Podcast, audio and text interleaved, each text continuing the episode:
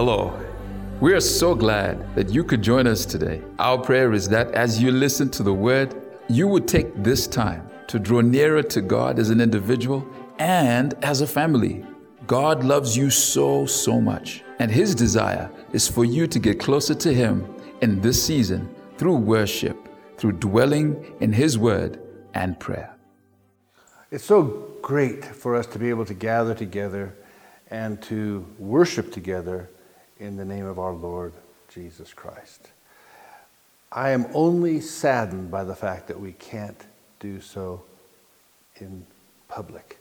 We are reaching out through the medium of the uh, social media, through uh, video, and I want to thank all of you for the support that you continue to give the ministry. Uh, it costs us more money to do it this way because we're uh, having to do multiple productions. And so I want to thank you for the financial support as well as the prayers that go with this. And I want to ask you to continue to pray that we reach more souls, reach more people. And don't be afraid to text people and tell them, hey, we're on, or send the link to people, because I believe that the messages that we're talking and speaking about and preaching are life in this situation. I want to pick up some teaching today that we had in our daily reading this week. And I, I want to encourage all of you that make it a habit to do the daily reading, that you make it a habit to read the Bible, because the Bible is your strength.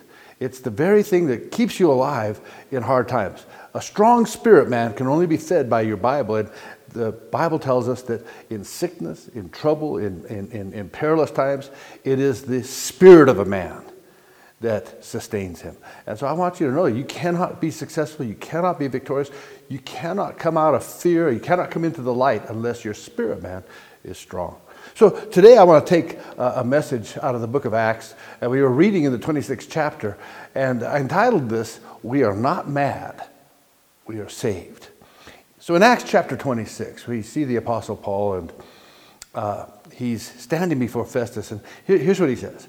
He says in verses 24 and 25, he says, And as he thus spake for himself, Festus said with a loud voice, Paul, you are beside yourself. Much learning has made thee mad. But he said, I am not mad, most noble Festus, but I speak forth the words of truth and soberness. You see, the Apostle Paul is on trial before King Agrippa and the Roman governor Festus. And he's been given the opportunity to give a defense for his actions. Paul uses this setting as an opportunity to share his salvation testimony.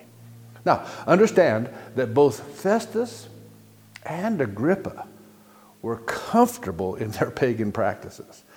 Uh, when these two agnostic rulers hear Paul testifying about all that had happened to him and what Jesus, whom, G, whom Paul identifies as his Lord and his Savior, has done for him, Festus declares Paul to be mad. You're a madman. He deduces that all of Paul's education and learning has driven him over the edge. He declares conclusively Paul, you have lost your mind. You're a lunatic. You're crazy. Paul, you have gone crazy. You're not the man I used to know. You see, this word mad that we see here in the Bible comes from the word that gives us our word mania. It means to rave, to be mad, to be out of one's mind. Uh, a mania is defined as an obsession, an excessive and intense interest in something, or a psychiatric disorder characterized by excessive physical activity, rapidly changing ideas, and impulsive behavior. Huh. These two pagan kings who are listening to Paul, and he's giving his testimony. They knew of Paul's life before he became a Christian, before he, became, before he came to Christ. And in light of what they are hearing, all they can do is conclude that he has gone absolutely stark raving mad. They, they, they deem him to be crazy. Now, when Paul hears this allegation, he responds by saying, I'm not crazy. I'm a Christian. I'm a follower of Jesus, whom I believe to be the Messiah. Now, let me, let me explain this, because we must also understand that when those who live in this world, uh, the world that is held in darkness by the God of this world, the devil, when they look at you and I, when they look at you and me as believers and at Christianity, when they look at this life that we have chosen to live for Jesus, they often conclude that we're crazy. Just like Paul, our response could very well be no, I'm not crazy. I'm born again. I'm saved. This morning, we're going to look at three aspects of Paul's testimony. And I, I, want to apply these ideas to our lives so that we can understand how we too can testify for Christ in a world that is confused by darkness, and, and, and how we can hopefully understand why Festus and many unbelievers around us think that Paul and we are crazy. First of all, number one, Paul's teachings and the claims of Christ sound crazy to those that are lost. Listen to Acts chapter 22, uh, verses 13 through 22. It says, About noon, King Agrippa, this is Paul giving his defense. He says, As I was on the road, I saw a light from heaven, brighter than the sun, blazing around me and my companions. We all fell to the ground, and I heard a voice saying to me in Aramaic, Saul, Saul, why do you persecute me? Then I asked, Who are you, Lord? I am Jesus, whom you are persecuting, the Lord replied. Now get up, stand on your feet. I have appeared to you to appoint you as a servant and as a witness of what you have seen and will see of me. I will rescue you from your own people and from the Gentiles. I am sending you to them to open their eyes and to turn them from darkness to light and from the power of Satan to God, so that they may receive forgiveness of sins and a place among those who are sanctified by faith in me. So then, King Agrippa, I was not disobedient to the vision from heaven, first to those in Damascus, then to those in Jerusalem, and in all Judea, and then to the Gentiles. I preached that they should repent and turn to God and demonstrate their repentance by their deeds. That is why some Jews seized me in the temple courts and tried to kill me. But God has helped me to this very day. And so I stand here to testify to small and great alike I'm saying nothing beyond what the prophets and Moses said would happen. Now, we have to understand something. Paul is making some very strong claims. First of all, he said this He says, I saw a light. Verse 13. Paul says that at noon, a light shined around me and my companions that eclipsed the power of the sun. Secondly, he says, he met the Lord Jesus Christ the one Paul said he met on the road to Damascus was the same man that everybody knew had died on a cross outside Jerusalem by order of Pontius Pilate. Now, here is this crazy preacher saying that this dead Jesus was alive again. They knew that Jesus had been crucified. Now, here was Paul and a bunch of other people preaching that Jesus was alive. You see, this is a message that spoke to Jesus being the Messiah. It was a clear dividing line for the Jews and it demanding renouncing all of the gods from the Gentiles. This message made a radical claim in the culture of the Jews and the Gentiles. And it's just as radical for you and I today. Because either Jesus is Lord of all or he's not Lord at all. Paul's message also disturbed the peace. It made people feel uncomfortable. Paul preached the doctrine of the resurrection from the dead, and because of this, there were many people, especially the Sadducees, that thought Paul had lost his ever living mind. Paul's teaching may have sounded bizarre, especially to the pagan Romans, but to anyone who knows the Lord Jesus Christ, you and I, his preaching makes perfect sense. Why? Because each of us who have been saved has seen the light. We have had our own encounter with the Lord Jesus Christ. 1 Peter 2 9.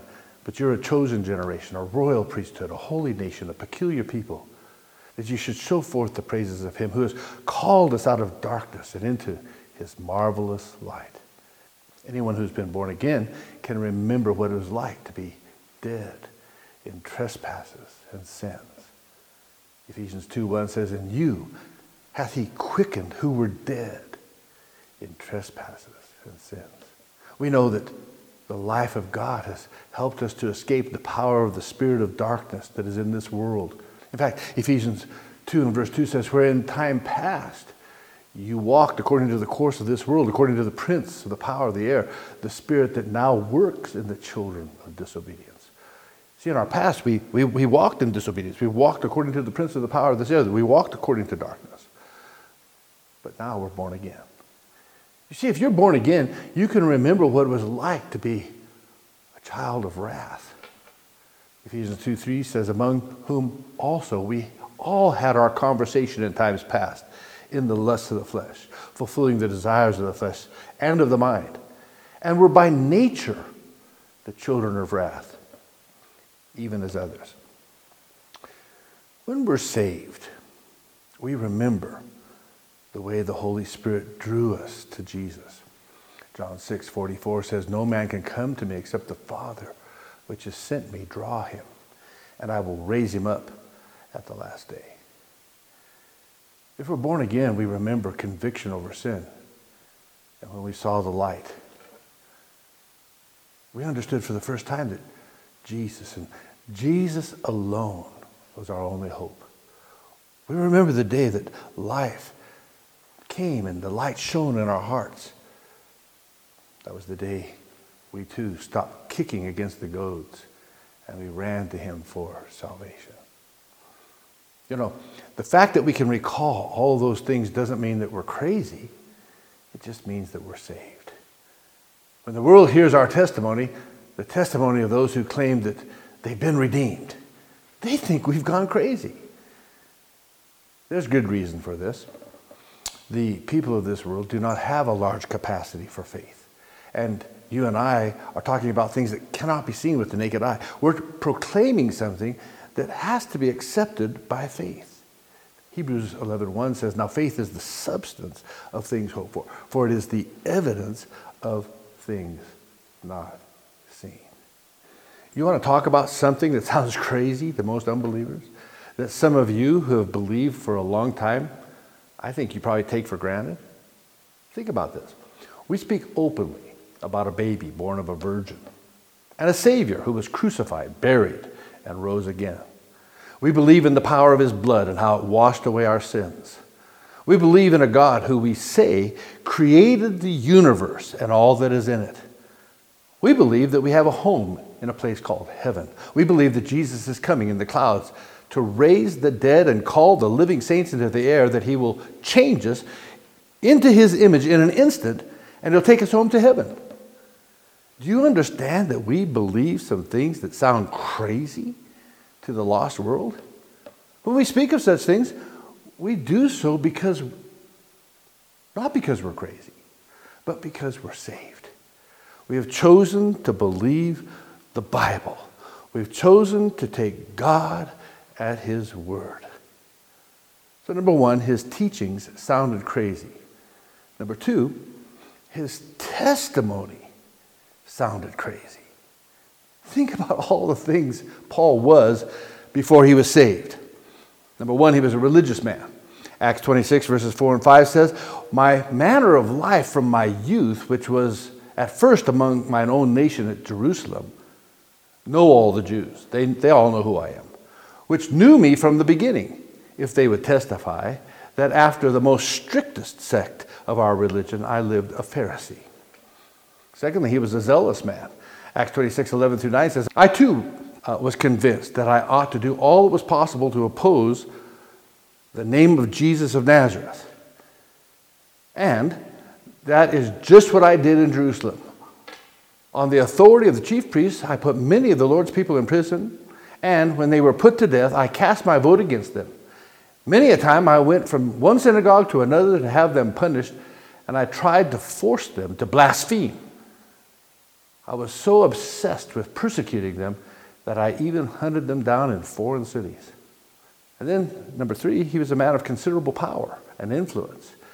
In verse 12, it says, I was going to Damascus with the authority and commission of the chief priests. Now, think about this. Because what happened to Paul is truly amazing. When Paul met the risen Lord Jesus Christ, he simply walked away from the old life and began to serve his Lord and Savior. He abandoned everything that defined his old life. Now, it seemed crazy to those that saw and heard the changes in Paul's life. This very thing is, a, is, the, is the very picture of every born again man or woman. We have abandoned that old life. When we came as a lost sinner to Jesus Christ by faith, everything in our life changed. In fact, 2 Corinthians 5:17 says, "Therefore, if any man be in Christ, he is a new creature. Old things are passed away; behold, all things are become new." Anytime a lost sinner is saved, the redeemed sinner the new man or the new creature is indwelled by the Spirit of God. They literally become, the Bible says, the temple of the Holy Spirit. 1 Corinthians 6 19 and 20 says, What? Know you not that your body is the temple of the Holy Ghost, which is in you, which you have of God, and you're not your own? For you're bought with a price. Therefore, glorify God in your body and in your spirit, which are God's. You see, when we come to Christ, we are changed. We can no longer go where we used to go or do what we used to do or be who we used to be or talk the way we used to talk or walk the way we used to walk or live the way we used to live. But we're not crazy. We're saved. When we encounter the old crowd we used to run with and they think we've lost our mind, remember, we're not crazy. We are just saved. When we find ourselves being ridiculed because we won't do the things those who are lost around us do, we're not crazy, we're saved. When no one seems to understand us and the stand we take for God, and when they tell us how much we're missing out on, we're not crazy, my friend. We are saved. So, number one, his teaching sounded crazy. Number two, his testimony sounded crazy. And then finally, number three, his task sounded crazy. Listen to this. Acts 22, 16 through 22. It says, And now, why tarriest thou? Arise and be baptized and wash away thy sins, calling on the name of the Lord. And it came to pass that when I was come again to Jerusalem, even while I prayed in the temple, I was in a trance and saw him saying to me, Make haste and get thee quickly out of Jerusalem, for they will not receive your testimony concerning me. And I said, Lord, they know that I am prison and I beat in every synagogue them that believed on thee. And when the blood of thy martyr Stephen was shed, I also was standing by and consenting to his death. And I kept the raiment of them that slew him. And he said to me, Depart, for I will send thee far hence unto the Gentiles. And they gave him audience unto this word. And they lifted up their voices and said, Away with such a fellow from the earth, for it is not fit that he should live. this is heavy stuff. Jesus called Paul to leave behind a life of influence, affluence, power, position, prestige, prominence, and prosperity, to go all over the world and tell everybody he meets that they must follow the Christ who died, who was buried, and was resurrected. They were supposed to follow the living Lord. That must have sounded absolutely ridiculous to everyone in that room. Listen to what Paul said to the Corinthians. He told them in 1 Corinthians 9 16, he says, For when I preached the gospel, I cannot boast, since I am compelled to preach. Woe to me if I do not preach the gospel. This morning, what I want you to understand is that the same call that rested on Paul's shoulders has been placed on ours as well. You and I have that exact same calling. The Bible's clear. We are to tell the world what Jesus has done for us and what he can do for anyone who would put their trust in him. Jesus told his disciples in Matthew 28, verses 18 and 19. He says, All power is given unto me, unto me, in heaven and earth. Go ye therefore. That's not just his disciples, that's all of us. And teach all nations, baptizing them in the name of the Father and of the Son and of the Holy Spirit. Mark 16, 15, he says, And he said to them, Go into all the world and preach the gospel to every creature. You know, when you feel compelled to tell someone about a crucified, risen, returning, reigning Lord named Jesus Christ, it doesn't mean that you're crazy. It simply proves that you are saved. If you know him, you, you can't help but tell others about him. Sharing the gospel is as natural to a child of God as breathing is. When you turn your back on the world and you live for Jesus, what happens is you find yourself wanting to tell the world about Jesus. And it doesn't mean that you're crazy, it just shows us all that you are saved. Let me conclude here. Let me close this message out.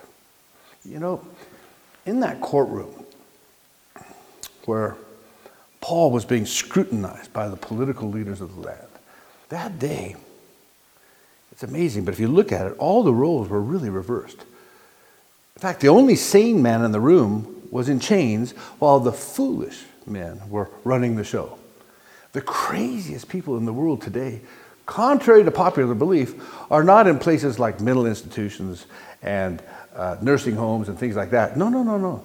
The craziest people in the world are not those are, are those who are lost in sin and will not come to the Lord Jesus Christ. There are people who are bound by the darkness of this world, controlled by the lust of the flesh, the lust of the eyes, and the pride of life. They're not humble. These are people that can't be reasoned with. These are people that are so opinionated, so strong, so one way. They actually have almost got little God complexes. They're overcome by the cares of this world the deceitfulness of riches and the lust for other things. The craziest people are those who hear the gospel and turn a deaf ear to it or reject it outright. Those of us who are saved must never be ashamed of who we are or what the Lord has done for us. We are not crazy. Now, if you have believed the gospel and trusted Jesus Christ as your Savior, as your Lord, if you've been baptized into Christ and are born again, you are saved by grace. Your sins have been all washed away. You're not crazy. You're just saved. The crowd that does not know Jesus, they're the ones that are running here and there, looking for love, help, and satisfaction in all the wrong places. We're not crazy, we're saved. But we, like the Apostle Paul, have a duty to preach the gospel to the lost. We too are debtors to the cross. We are ambassadors and of a kingdom that we represent the kingdom of God's dear Son, the kingdom of light. We must call people out of darkness and into his marvelous light. Today, I want to assure you that you're not crazy if you love Jesus although people may say you are. But we want to take this responsibility seriously. Right now, with this COVID crisis and all the stuff that's going on, more than ever, people need the light of the gospel. They need to be brought out of darkness, out of fear. People are fearful. Maybe even you are fearful. You, if you're not full of the word, if you're not full of faith, it's very easy to slip into fear. Look, I know that the newspapers and the press and the politicians and the uh, all this rhetoric and noise where you're being bombarded every day. Oh, everything's getting worse. Guys, 99% of people without a vaccine, 99% of people that get the COVID don't die. They recover. 99%. Those are pretty good odds for you, you, I think that I would look at myself as part of the 99%. Now, Do what you have to do. Be wise. Be careful. But don't do it out of fear. Fear is a terrible motivator. God has not given us a spirit of fear, but of love, of strength, and a sound mind.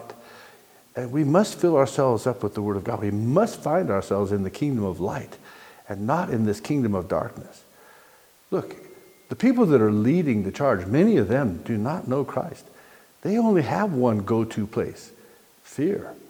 Fear. They, they are fearful. And they don't know that there's an eternal life. They only believe that there's a life in this life, in this world. I tell you what, we're not crazy. We're saved.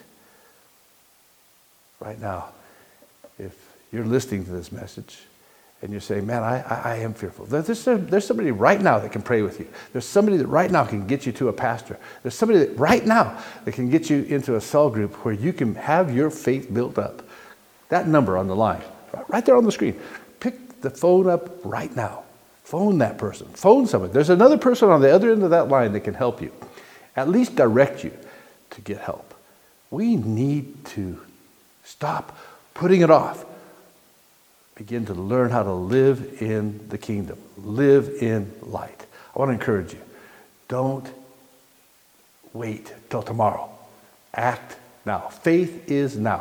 Faith acts now. Now faith is. Begin to act on what God's speaking to your heart. Break those chains of darkness. Break that fear. Step up. Say, okay, I'm going to live by faith. Build your most holy faith. Pick up that phone. Phone somebody. God bless you. We'll see you again next week. Thank you for listening to today's message. We pray that you were blessed and that God will continue to transform your life in this season.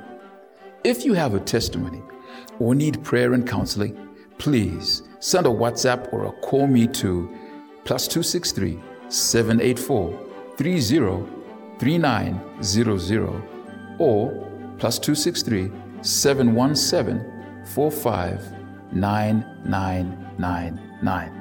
We want to hear from you, and we're here for you and are ready to listen to you, to pray for you, and to celebrate with you. So thank you. We love you and stay safe.